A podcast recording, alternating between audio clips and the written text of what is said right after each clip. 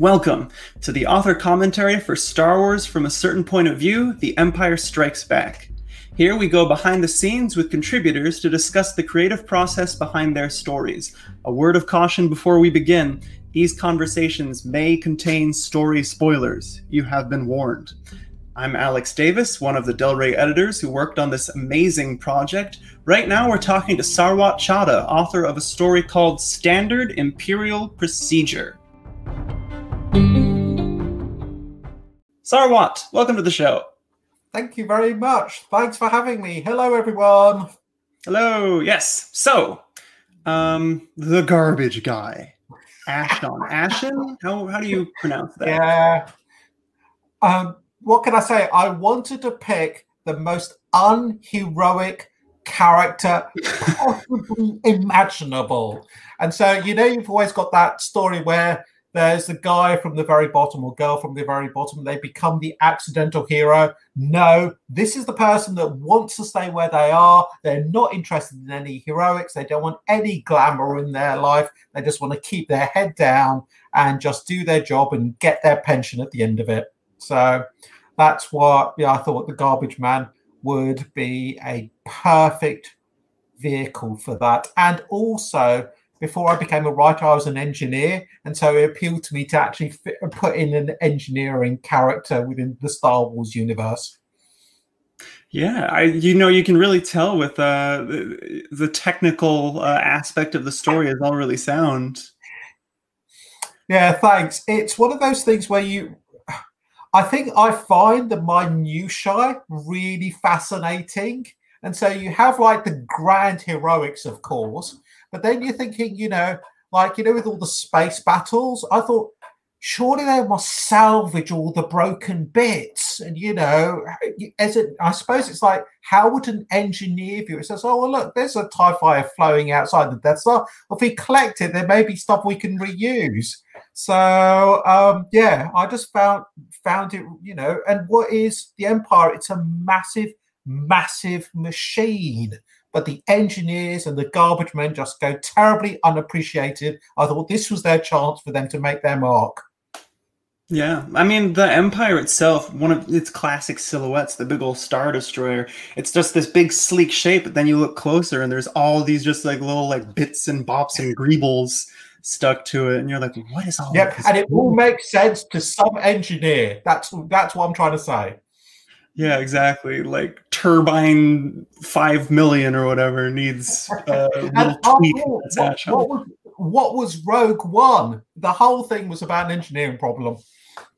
True, very true. if, if those ports, you know, the whole yeah, the whole um, saga hinged on it. Many Bothans died doing QA. Um, yeah. So, in addition to being a story about our uh, engineering protagonist, it also is a story, and this is a bit of a spoiler alert, about Boba Fett. Oh, it was one of those situations where when I was, you know, when you guys asked me to write a story for Empire Strike Back, me and I'm sure every other writer you requested thinking, right, should I be doing the Boba Fett story? Yeah. And so it kind of like leapt to the very, very top. And I thought, well, actually, what'll be really great is to do an outsider's view uh, where you incidentally bump into Boba rather than Boba being the central bit of it. Yeah. And also, it was one of those things that I'm going to explain my age. I saw Star Wars back in 1978. So I'm like part of the OG fan base. Yeah. Yeah. And when Boba Fett first appeared, he was one of many other incredibly cool, incredibly weird looking bounty hunters. Yeah. And so you didn't automatically think, oh, that's going to be the one that we're going to remember 40 years down the line. And so I wanted to go back to that. He's just one. Yeah. And the attitude you notice in the movie is, you know, the Imperials really despise and look down on bounty hunters. Yeah. And so even though Ashton may be a garbage man, he's an Imperial garbage man. and even an Imperial garbage man is more important than the most dreaded bounty hunter out there. And so I thought that would be quite a funny little take. And, you know, that classic case of he's trying, Ashen is trying to throw his weight around, and there's that sort of cold moment when you're thinking, "Oh dear, I've really bit off more than I can chew." Yeah, and I wanted that sort of that carpet pulling moment to be there in Ashen's life when you realise actually maybe I shouldn't backchat this guy. And so yeah, uh, but have Boba Fett be on the periphery of Ashen's you know world as he would have naturally been.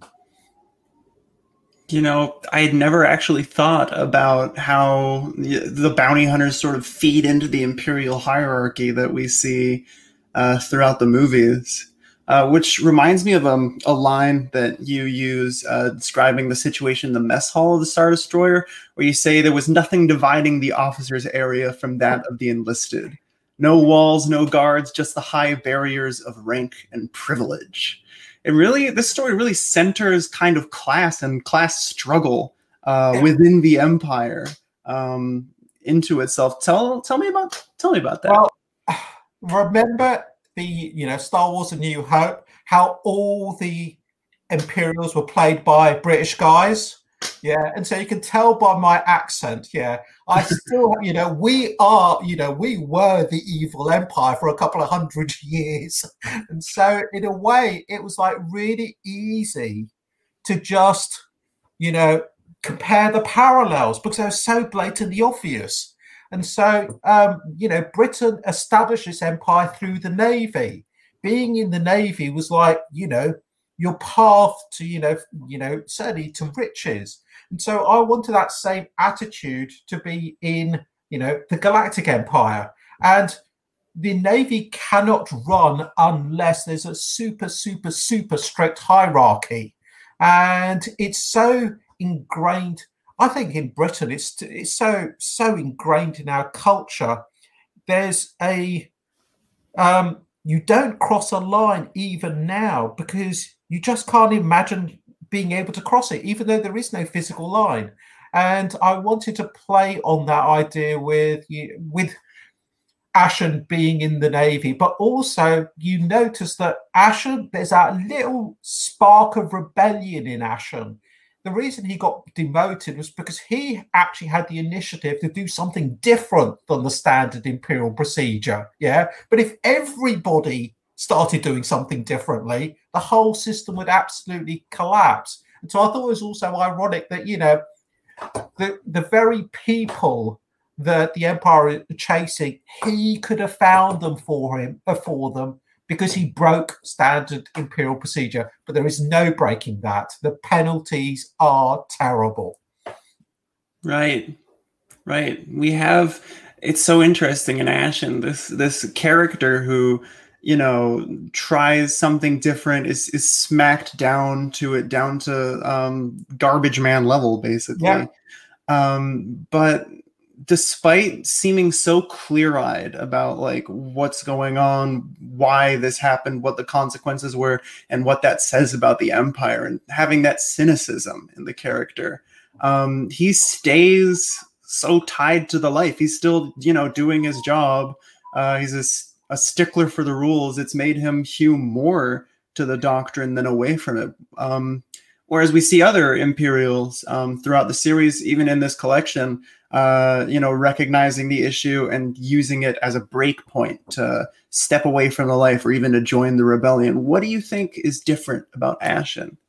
I think it's it's funny. I think it's the difference between how what you could say as an artist, and I keep on going back to this, is, versus an engineer. Yeah. Now, you know, I studied engineering, and a lot of the most of the laws of engineering and thermodynamics were established back in the 19th century. Yeah. We don't add anything particularly new to them because you can't. Those are the rules. And so, with the irony of it is, Ashen became head of engineering. And so he must have done that because he was a stickler. Everything he did was exactly and utterly by the book.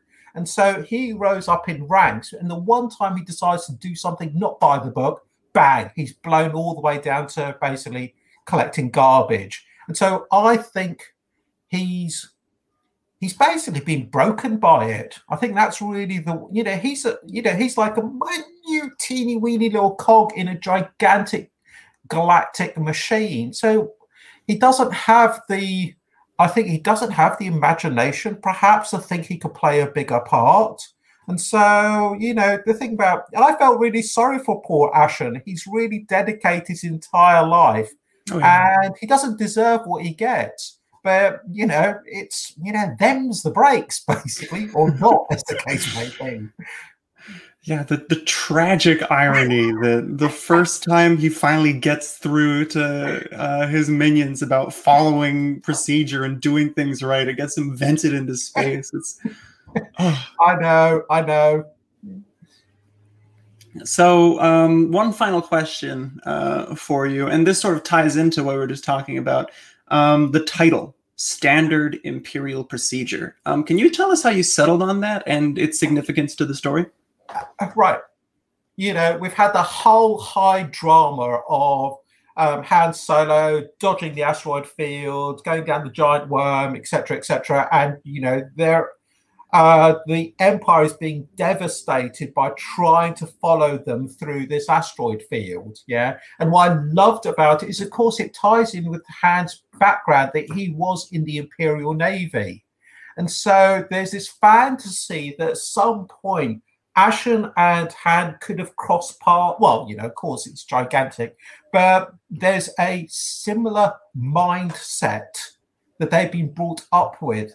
But while Ashen got trapped by it, Han is able to think outside the box, right? And so I thought it was a, a really, really nice, touching um, commentary on how, for both of them, sta- uh, standard imperial procedure for Han is a leap to freedom, but for Ashen, it's actually the thing that basically destroys him. Yeah, I I hadn't even considered the parallel with uh, with Han. That's that's amazing.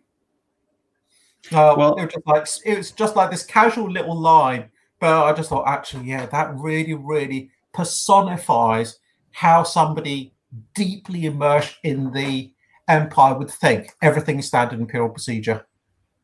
If you think about it, what happens in the story almost is also standard imperial procedure, you know. yeah, uh, yeah. Nail that sticks out gets hammered back in. Oh, exactly, exactly. Uh, well, Sarwat, it's a fantastic story. Uh, thanks so much uh, for coming here to talk to us about it. My pleasure. And uh, thank you for listening. Um, you can read Standard Imperial Procedure and all the other stories and From a Certain Point of View, The Empire Strikes Back, available now from all your favorite booksellers in print, ebook, and audio download. Thank you, and may the Force be with you.